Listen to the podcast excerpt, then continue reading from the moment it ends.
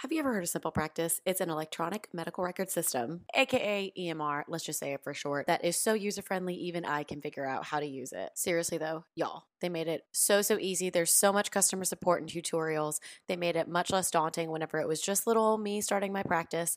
And also, they make it super simple and convenient for you to be able to add therapists if you decide you ever want to grow. This was 100% instrumental in helping me when I was starting my practice using simple practice whenever I started my private practice definitely made the road, we'll just say, a little less bumpy. Check the link in the show notes to get yourself one free month of simple practice. Let's do it.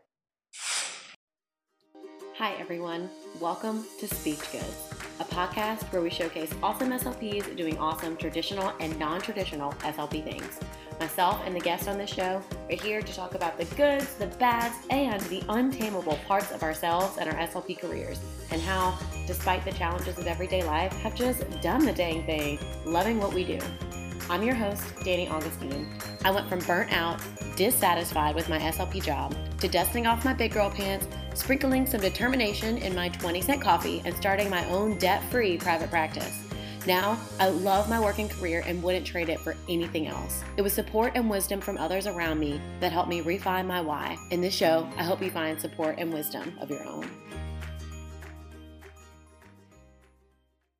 Hey, hey, guess who it is? Your favorite compadre. It is Danny. Um, and guess who I'm interviewing today? N- nobody. JK. Psych you get to listen to little old me solo flying riding the solo plane the solo train whatever it is and whatever else is another mode of transportation. Uh, so let's chat a little bit today because um, well i'm gonna more chat at you but hey it's fun for both of us right? If if you've been keeping up with me on social media, uh, today's date is actually Wednesday, April 28th, just so you know, if you're listening to this in the future time period. Um, I've been talking a lot about investing on my Instagram page. If you follow me on if you follow me on Instagram, go check out my investing highlight. I've posted and kept all of the posts that I made there for your convenience. Um, if you're not following on following me on Instagram, then uh, hello, what the heck are you doing? Go follow me at Speech Goods. I'm posting all kinds of goodies up there on the daily. So speaking of goodies, because this is called Speech Goods, right? Let's chat about investing. So, a lot of comments that I was getting before I had, decided to discuss this topic were about uh, investing in the idea that oh Danny I would love to invest. I know that's a good thing. I know it's something I should be I should be doing um but I really don't know like what to invest in. I, I don't really know a lot of the terminology things like that. So today we are going to be punching walls breaking down barriers um and taking a lot of these like fancy schmancy terms that you might hear about investing and finance and things like that, and just breaking them down into words that um, I myself could understand. those of those of us with an average IQ, right? Uh, I love the idea of talk to me like I'm five. So I'm going to explain this to you uh, in similar ways that it was explained to me, and also a culmination of a lot of the research, geeking out, and reading that I have gotten to do on this topic. So today, uh, I want to talk a little bit about like why you should invest, um, how to get money to invest, and your options for investing. So, we're to go tie this on a nice bow. Now, when it comes to things financial literacy, uh, again, if you follow me on social media, that's mostly what I'm talking about and educating about is financial literacy for SLPs um, or any other clinician. I'm an humongous, ginormous open book. I love to share numbers and specifics and details. Uh, this is a no fluff show. Save it for the marshmallows. We're going to get to some real talk. But I'm also very, very much about doing what works for you and for your situation and for your tendencies.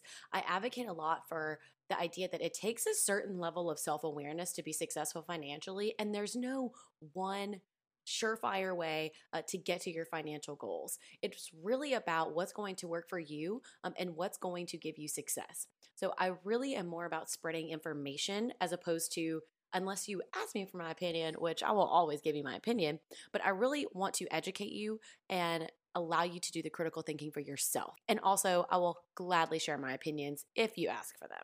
So let's go ahead and jump into why you should invest. I feel like a lot of us out there know that investing is good and like know that lots of people that have fancy degrees and whatever do it. But let's talk about the real reason why. So, first thing, let's talk about how the world is, is changing very rapidly. Okay. And one big reason that you need to invest is for retirement. Um, I am not working until I'm 100 years old, right? The average life expectancy is about 79 years old, and that's also including child death and infant mortality. So, um, hopefully, and I want you to live a long and happy life, but I also don't want you to be working 40 to 60 hours a week the entire time. So there's this running joke, especially among millennials. I don't know how many of you guys out there are millennials that like, haha, uh, we're totally, uh, I guess the word would be screwed for retirement. because let's be honest, a lot of companies, uh, are no longer doing pension programs. So if you do not know what a pension is, uh, a pension is basically it's a form of ways a form of way to get an income during retirement and it's guaranteed by your company.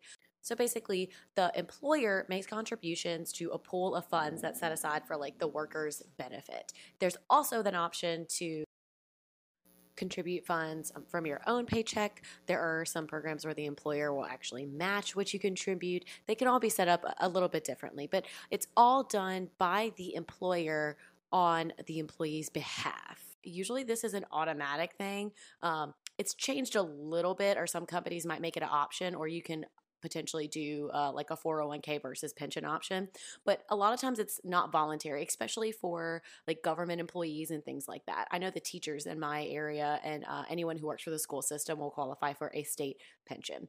So basically you put money into the state pension and then whenever you retire after you do usually there's a minimum number of years that you have to work. I know in my state for anyone who works for the state i think it's uh, in the and at least in education it's a minimum of 25 years.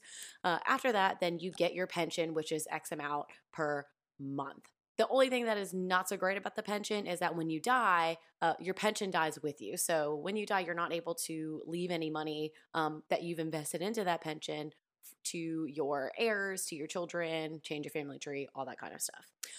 Also, with the pension fund, like you're really kind of at the mercy of your employer. So, if your employer kind of screws something up, um, that kind of screws you too. I'm sure you've heard the horror stories of companies that the pension the pension went broke or something like that. Um, well, at that point, then you're just kind of left with nothing. Now, if you're getting a pension from from fund from something like the state government. Uh, unless you think the state's going to go belly up or something like that, you're probably fine. But for me in finances, I really I, I like to be able to control things a little bit more, especially when I'm thinking about something so far ahead in the future and for something that like I'm like really going to need money for when I retire. Um, so as I was saying, the world is changing. There's very, very few companies that are still doing pensions now. Um, from my research, I really only see them mostly in sort of these like government entities or government jobs. So a pension was kind of more of a passive way for retirement, like, oh, I don't really have to worry about it. I have my pension. Whereas now, um, since that's not really an option for a lot of us, we're having to take a more active role in our retirement by opening retirement accounts and contributing money to those retirement accounts. Some examples of retirement accounts are Roth IRAs, IRAs, or 401ks. Uh, if you are in the, a hospital or education system, you might have a 403b. There's also something called a 457. I can do an episode later about the different types of retirement accounts just to give you some information. So, the idea behind these retirement accounts, let me talk to you about how it's supposed to actually work. I've had conversations with people that believed uh, in this idea that, okay, I just save all my money in this retirement account and then I just, uh, I build up this giant savings and then I just live off of the savings when I retire.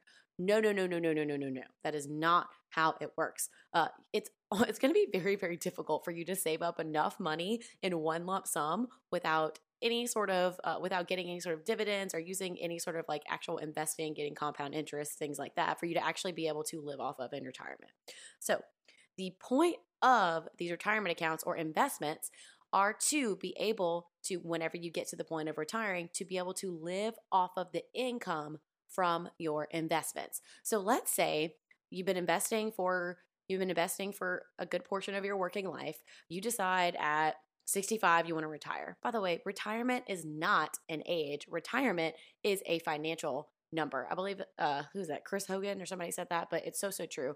Um, retirement isn't about an age, it's about when you got enough money to stink and do it. So let's say you're 65 and you have a million dollars in your retirement accounts. Do you remember that fable about the goose that lays the golden eggs, or is it the golden goose? Whatever. But you have the goose that lays the golden eggs, and the golden eggs are, you know, represent money and you can sell them to get a bunch of money. So what you've invested, aka your principal, that is the goose. That's the one who's going to be popping out the golden eggs out of its booty. Okay. So you don't want to touch the goose, right? Because the goose is the one that's going to be making the golden eggs for you. So your principal and that million dollars is the goose. Now, the income that you can generate off of that from your dividends, basically the money that you're making off of your investments, ideally, you would want to be able to live off of that income. Okay. So if I have a million dollars invested and I'm getting a 10% annual return, literally annual return is just a fancy word for how much money you're making. So if I'm making, if I have a million dollars invested, I'm making 10% on my money.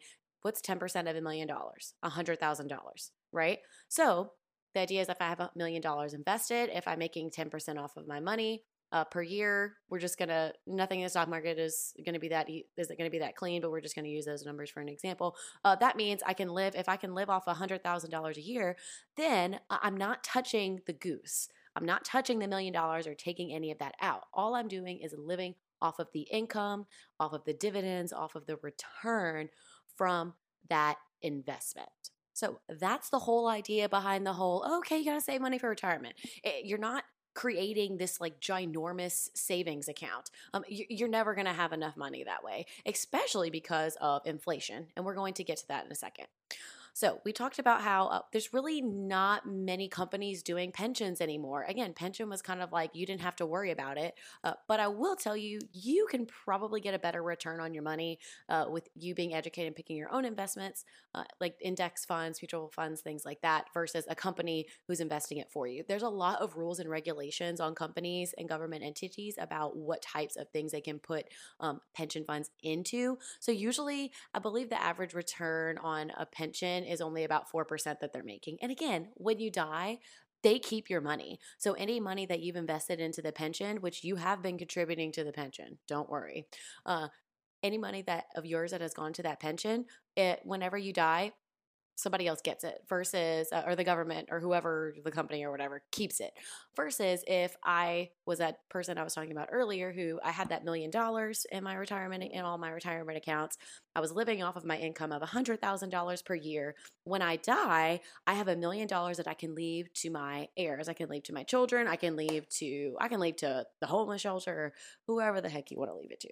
So we don't a lot of us do not have the options for pensions um, just with the way that the world is changing again not necessarily a bad thing but it does kind of force you to take a more active role in your retirement planning Second thing, uh, let's talk about Social Security. And look, this is not a political show. I'm not here to share an opinion on it or whatever, but uh, I personally am not going to count on Social Security. If I get it, great. Uh, but we really don't know what's going to happen with the whole Social Security thing. Uh, we we shall see. But honestly, I, am not counting on it because even even if we do get Social Security, uh, I Social Security, it's not that much money. It's really, really not. Um, I, I don't want to live off of, you know, $2,000 a month when I retire. Like, I want to, and maybe they'll adjust it for inflation. Um, but it, it's not something that I'm going to count on, especially if you want to be thriving in retirement. I would not count on Social Security. I think your best bet is to we're going to hope for the social security hope that all the political stuff and the counting and all these things work out but social, social security is not necessarily meant for you to completely live off of. Um, i think the best bet is to if we get social security all, all it is is simply um, it's a it's a little something extra. Down here in louisiana we call it lagniappe it's something extra on top of what you're already saving for retirement. But I I don't want to have to be penny pitching in retirement. I want to be spoiling spoiling all my family members and and doing what I want to do. I want to be I want to be that retired person with the with the Hawaiian shirt and the straw hat just living it up on the beach, baby, okay? Uh, and I, I I do not plan on waiting until I'm 65 to be able to do that. But we can talk about that later.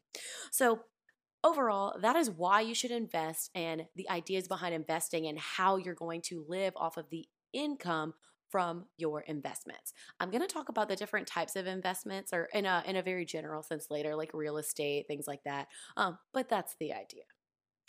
Second thing, how do I get money to invest? Okay, this is going back to what I bark at everybody all the time um, about why it's so important to have control of your finances, be on a budget. It's not about being on a budget of deprivation, it's about being on a budget for being intentional for your money um, and avoiding consumer debt like the plague pay it off, quit spending more money than you make. Because guess what? When you spend more money than you make, you're going into debt and you don't have any money left over to invest so that you can, can retire a millionaire and hopefully multimillionaire um, by the time you get to that part, but whatever. This is just based off of some very simple principles. You'll see this if you read any books about millionaires Millionaire Next Door, Millionaire Mind, uh, Rich Dad, Poor Dad, uh, Everyday Millionaires, things like that. They all do these same basic things. They avoid debt, they live on less than they make, and they invest the surplus. That's the big thing. You need to have surplus to invest. If you spend all your money, you're not going to have surplus and you're not going to be able to invest of how this whole like me being on the debt free train really got started because if you're if you've got a thousand dollars in car payments each month did you know the average car payment in america is about it's a little over five hundred dollars i believe. Uh, so if you know if you're married and you and your you and your significant other or whoever the heck have have a both have vehicles you're paying a thousand dollars a month just in car payments. The amount of money you could have if you invested a thousand dollars a month whenever you're you know if you're if you're 25 if you invested a thousand dollars a month the amount of money you'd have when you're 45 is like astronomical another way to make sure that you have money to invest um, is just decreasing your overall consumption that is a very uh, very very common thing that I've also been when I anytime I read books about these people, you know, the everyday millionaires and the millionaire millionaires next door. These are regular people with regular incomes. These are teachers. These are engineers. These are speech pathologists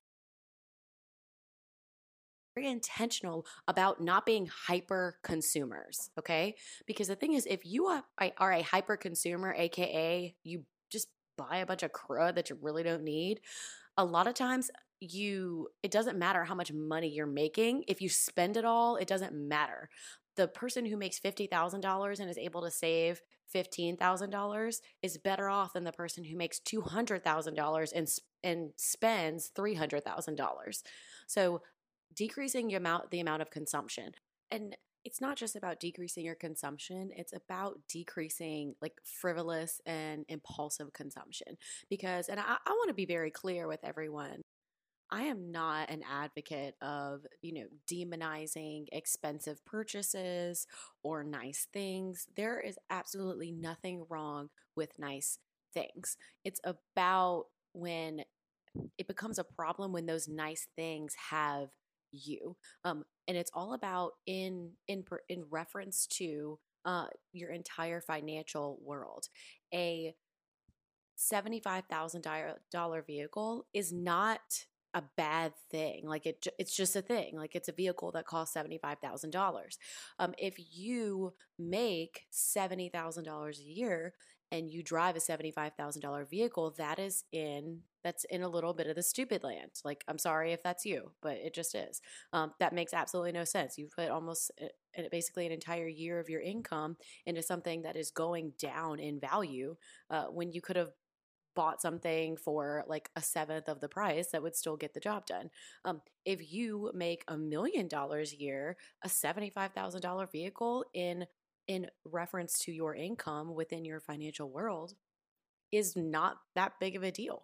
Um, so it's not about demonizing expensive purchases. It's not about never having nice things. I have some nice things. Uh, I actually just bought some those you know those fake scrubs or whatever i finally decided i finally decided like okay danny you need an upgrade. I wanted to make i, I really wanted to make sure like kind of upping my professional look or whatever we want to call it. Uh, but anyways uh, so i decided to go ahead and i bought a couple pairs and uh, they're actually really really nice. I'm really glad i bought them. Um, but you know th- that's not a bad thing. I, I budgeted for it. It wasn't buying these scrubs was not it wasn't me being impulsive. It wasn't taking away from my other goals. Um, whereas like some people, they just can't stomach the idea of paying paying $85 or whatever the heck it is for a pair of scrubs. I think it's like $86 for a pair of scrubs. Again, it's not it's not good or bad. It just it just is. And it's all about your goals. Now, whenever I was, you know, 50 something thousand dollars in debt, would I have bought these scrubs? Absolutely not. Because at that point it would have been, you know, the purchase of these scrubs would have taken away from my goal. So it's all about where you are in your journey. Um, and your the level of consumption that you are comfortable with. So I love to really discuss this in reference to vehicles. Vehicles is a great example. Vehicles go down in value. People say a car is an investment. I, I don't. I, I think a car is especially depending on where you live, is a necessity. Uh, if you do not have access to tra- uh, public transportation, in my area, a car is a necessity. Like you have to have a car. There's lots of highways and roads, and we live we live in a, down by the bayou, so we ain't, we ain't got no subway trains and all that stuff. We have too much mud. so, anyways, a car is a necessity. Okay, a $50,000 car is not a necessity there's nothing wrong with a $50,000 car, but it's not a necessity. So, like for my husband and I's income, together we may combined about $130,000 a year. Like that's about what we make uh, with our combined incomes. Now that uh, now that my practice is now that I have my practice is, you know, I've been in it for a year, my work and everything is pretty consistent. So uh, I do really like the Dave Ramsey guideline for cars. I think it just makes a lot of sense. Uh, so for his guideline, he says no more than half of your annual income should be tied up in vehicles aka things that go down in value. So that's cars, that's golf carts, motorcycles, boats, because those things are expensive purchases and they don't go up in value they go down in value and they take away from your net worth. So for my husband's income, my husband and I's income, we make about 100, it's like 120 to 130. I think we're, we're closer to 130 this year combined. We both work full time. Uh, the most that we could have in cars, a, a reasonable amount that we could have in cars would be about you know $65,000 worth of vehicles, okay? So if I wanted to go out and buy a car, a $25,000 car, um, that wouldn't be completely unreasonable for our income. But for me, uh, I do not feel for me personally, I just don't feel that's worth it. Like, I would much rather see that money go towards something else. Uh, whenever we do buy a vehicle for myself, we're probably going to buy something more around the $15,000 range. But y'all, writing that check, even though it's a completely reasonable purchase, we plan for it, save for it, writing that check is going to hurt. But you know what? It, it should hurt. You should feel things when you buy them. You should feel the pain of, of trading your money for something else. It makes you uh, make a much wiser decision uh, when you're looking at purchases. So, again, there's these sort of guiding principles that you should look at. And then within those guiding principles, a lot of it is personal preference. If someone, if a couple with similar income as my husband and I, they decide to go buy a $25,000 car, um, I wouldn't look at them and say that's really stupid. But for me, uh, for us and our priorities and this type of people we are that's just not like that's just not something i'm very interested in and not what i put what i not what i want to put my money into. Another way to actually have money to invest is to work on increasing your income.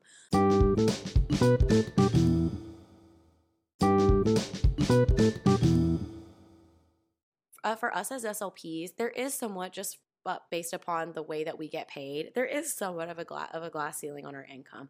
It's not a it's not a bad thing. It's not a terrible thing, but you know, you are paid for the therapy that you can provide and there's only so many any hours in the day that you can provide therapy uh, especially quality therapy at that right so ways to improve your income um, First of all, I'm gonna I'm gonna list these resources um, in the show notes so that you guys can have them. One way to increase your income is potentially to seek out another place of employment.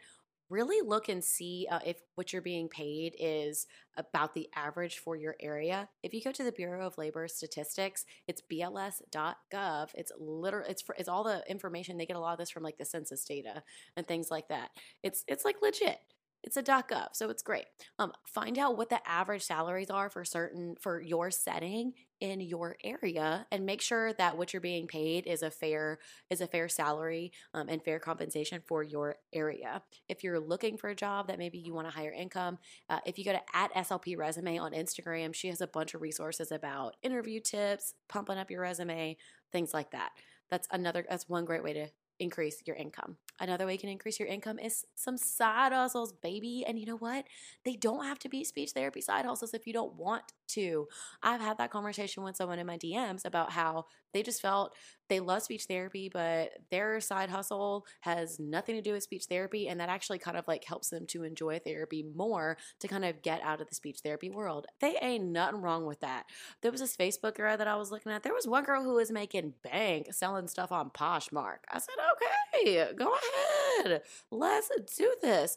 So finding some sort of side hustle, it can be in speech therapy. It could be not out of speech therapy. Um, you know, my husband's side hustle, he picks up scrap that people leave out um, like in their yards, like scrap metal, and he brings it to the scrap yard for money. And he it's something that he genuinely enjoys. It's something that doesn't take a lot of like mental or emotional energy, and he can make a couple extra bucks of it one way that I made extra money while I was trying to get out of debt was taking on a PRN position at a hospital. And there was an agreement that if I worked one weekend a month, uh, they would actually pay me an extra $10 for my hourly rate. So that was a really good deal for me. And that's like more of a speech therapy thing. There's plenty of speech therapists that still sell stuff on Teachers Pay Teachers. You can do courses. There's just all of the things. And this is something I don't, um, this next part I'm going to talk about, it's not something that I, I, I typically address very often. There's some uh, amazing speech therapists uh, out there and, well, non speech speech therapists out there. Isn't it like the most ironic thing whenever I mispronounce or mess up saying speech therapist. Goodness help me. Anyways, uh, there's a lot of SLPs out there. See, notice I, instead of saying speech therapist, I just said SLP because it's easier for me to say. Are you judging me right now? It's okay if you are, because I'm kind of judging myself. Anyways, back to the topic, Danny. There's a lot of great SLPs out there who talk about uh, like gratitude and like mindset and all that kind of stuff. Um, they have some really really great information. I definitely encourage you to go seek them out. I think Thanks Morris has one. Uh, Rachel SLP Rach or Speech SLP Rach has one. Speech with Rach, that's her name. Speech with Rach. She has a lot of great information out there. So this is something that is going to be very important for your financial health is your emotional and your mental health. Um, if you are exhausted well your emotional mental and physical health if you are constantly exhausted you're you feel like crud all the time it's going to be really difficult for you to get that little extra pep in your step to do a hide to hide sussle oh gosh, I'm not going to edit this. I'm just going to leave it and let you enjoy.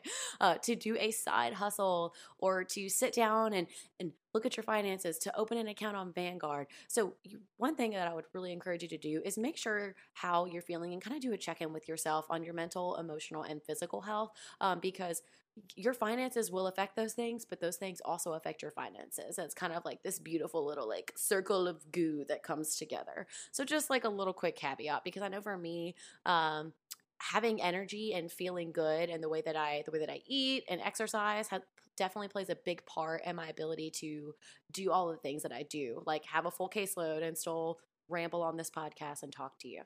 Okay, so we just talked about why you should invest, the idea behind retirement and how retirement savings works.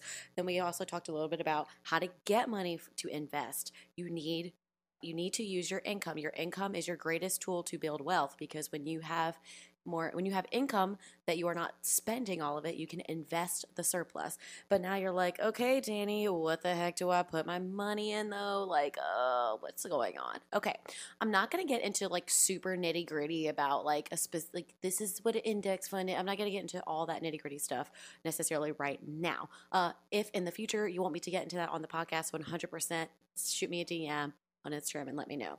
But we're just going to give some general categories. Uh, and this is not an exhaustive list, but usually um, from, and I, I've done a lot of just research and YouTubing, and you can learn like anything on YouTube. It's awesome. Um, and these are generally the categories that you're going to see people doing long term investments, investments in y'all are just gonna have to really enjoy all of my speech errors today. I, I, don't know what it is. Okay, Sansing the judgment. Let's keep going. First of all, uh, the big two mo- the two biggest ones are going to be real estate and somehow investing in the stock market in some form or fashion. So first, let's talk real estate. So the idea of investing in real estate. So, the first thing could be like your primary residence. All right. So, this isn't something that's necessarily going to make you a bunch of money. Now, yes, your home will go up in value. So, whenever you do, if and when you do decide to sell it, uh, you could technically be making money at the sale. So, if you bought it for $150,000 and you stayed in it for 10 years and now it's worth $200 once you sell it you would technically make that $50000 um, i don't really think of my home 100% as uh, an investment that i'm going to make money off of. I think of my home as more of first of all i am regulating my cost of housing, first of all, you gonna pay something for housing, okay? Right? Uh, Danny ain't living under a box. I'm just not. I just can't do it. So I did actually live. Me, Joe, and I did actually live in a refurbished bus the first year of our marriage to save money and pay off student loans. That's another story. Uh, if you want to hear about that, shoot me a DM. Anyways, uh, I think of more of my of my housing as first of all, I'm going. You're going to pay something for your housing, um, but at least whenever you're owning the home, at least you're building equity in something, and uh, also it should it should go up in value. Uh, it's not a it's not it's not a 100% risk free thing, um, and then again, you're also making sure you're keeping your ho- cost of housing um, at a level at a level rate versus uh, rents do tend to go up uh, usually yearly or every couple years to like give a little quick like whoop like to insert this little caveat about home buying. I do believe buying a home is a really really really great thing for all the reasons that i listed before but uh, that does not mean that buying a home is right for everyone at your particular time in your particular life or your particular lifestyle. For example, uh, if you think that you're going to be moving, if you think you're only going to be there for a year or two, you're not going to be there for at least five to seven years, I would highly recommend just renting because at that point you might even actually lose money by the time you sell the house. Even if your house has gone up in value, you're also going to need to account for the expenses that come along with selling your house. You have to pay realtor fees, you have to pay closing costs, things like that. Unless you just, if you get lucky, which I uh, don't advocate on making financial decisions and hoping that you get lucky, but hey, um, and you just happen to buy at a really, really good time, and then uh, for whatever reason, your area just like completely booms and, and you end up making thirty or forty thousand dollars on your house. Again, that's not a tactic that I would recommend because there's much much better, less riskier, and wiser things that you can be doing uh, to make money off of your investments and off of your income. Another little thing to consider uh, it may also not be the right time for you to have a home if you are like drowning in consumer debt or student loans. It's going to be very difficult to keep up with regular repairs, things like that, if you've got, you know, a $1,000 in car payments and student loan payments. Uh, unlike with renting at your house, when the hot water heater breaks, guess who's going to be writing the checks? Uh, or if the AC and heating goes out, I mean, that that's like at least a $5,000 bill that you're looking at. So you need to be sure, like if you're going into home ownership, that you can actually afford the expenses that go along with home ownership uh, and that you're ready and financially. We can also have another episode about that. So there's that side of real estate of what you're going to use for your primary residence. And then you can invest in real estate by buying either homes or some sort of like complexes, like apartment complexes, duplexes on like the residential side and renting those out. And you are getting income from people who rent them. Or uh, usually this is much more uh, expensive, much a lot more dollars involved if you can buy some sort of commercial property, like think like a shopping center or something like that. And then you can have people, uh, individuals, maybe it could be like restaurants or stores. Again, this is like commercial things that can rent spaces from you, and then you are collecting income off of that rental property. So that is something that is very common. Uh, my husband and I, that's something that is a goal of ours to get into is to have rental property. Uh, probably just stay in the residential, uh, spread the residential side. Commercial again is just it's it commercial makes a lot usually makes a lot more money, uh, but it typically takes a lot more money to get started. So for us, once we pay off our house, we uh, that's something that we want to do is save up money to buy our first rental property. Okay, so we taught it briefly talked about real estate. Uh, that's kind of the two broad categories. Okay, and then now let's talk about the stock market. Okay, uh, this is probably the most common when you think of retirement accounts, 401ks, IRAs, Roth IRAs. I mentioned earlier. Um, those are things that those are like think of those as buckets for you to put your investments in, aka your investments in the stock market. You can buy individual stocks. So basically, you're buying a bit of uh, a pe- of a particular company uh, every. And I, I, I have this post on my Instagram as well. So go check out my highlight on Instagram if you don't follow me already at Speech Goods. By the way. You can also buy funds, so like index funds or mutual funds, uh, which are just a little caveat, much, much less risky than buying individual stocks.